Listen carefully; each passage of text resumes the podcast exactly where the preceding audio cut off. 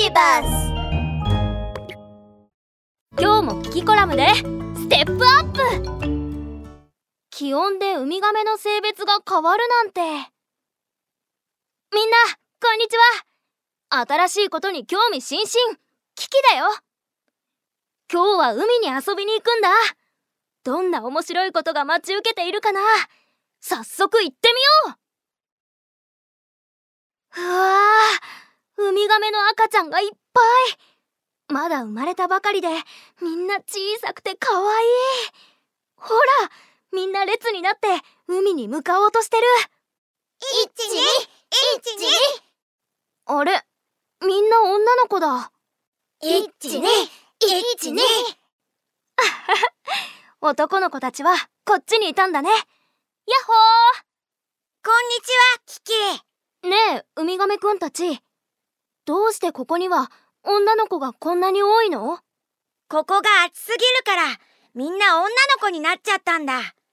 僕たちの卵はちょうど日陰にあったから男の子になったんだ。え？暑いと女の子になっちゃうの？そうだよ。僕たちウミガメの性別は29度を目安に生まれた時の気温で決まるんだ30度から35度だと女の子。20度から28度だと男の子が生まれやすいんだって。そうそう。29度だと男の子と女の子が半分ずつくらいになるみたいだよ。だからパパやママも生まれる前の僕たちの性別は知らないんだ。へえ不思議。もう遅いよ。